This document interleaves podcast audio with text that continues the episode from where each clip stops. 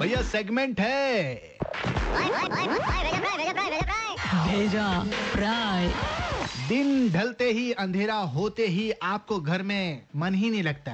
ऐसा लगता है कि एक कप चाय हो जाए। उसी टाइम में आपके दोस्त सुरेश नरेश पिंटू भाई चिंटू भाई गप्पूर भाई अप्पूर भाई सब लोग कॉल करते और बोलते अरे घर पे बैठ के क्या बोर हो रहा है? चलना जुबली पार्क चलते हैं। लेकिन आप जुबली पार्क नहीं जाते। उसके सामने जो गेट है, एक नंबर गेट, वहीं पे चाय के ठेले, पान के ठेले, इसका चाय, उसका चाय, कुल्लड़ वाली चाय, सब चाय का मज़ा लेते हैं और दोस्तों के साथ बैठकर खूब गप्पे लड़ाते हैं, खूब पढ़ाई लिखाई की बातें करते हैं। मतलब आप लोग कहीं ना कहीं अड्डा मारते हैं। तो ऐसे अड्डा मारने वाले लोगों को कल खदेड़ा गया। पुलिस वाले वहाँ पे पहुँचे, बोले कि चलो हम लोग भी चाय पी के देखते हैं। उसके बाद देखा इन सबको।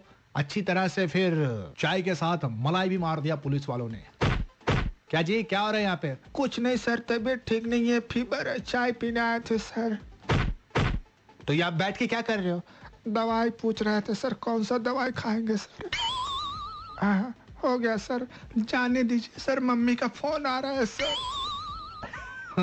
तो बस, आप सबसे यही रिक्वेस्ट है, यही हम बताना चाहते हैं कि ऐसे जगहों पे अगर आप बैठते हैं तो थोड़ा सावधान हो जाइए। हाँ सही कह रहे हैं, सर। अभी तो पुलिस वाले सिंघम और चुलबुल पांडे बन गए हैं।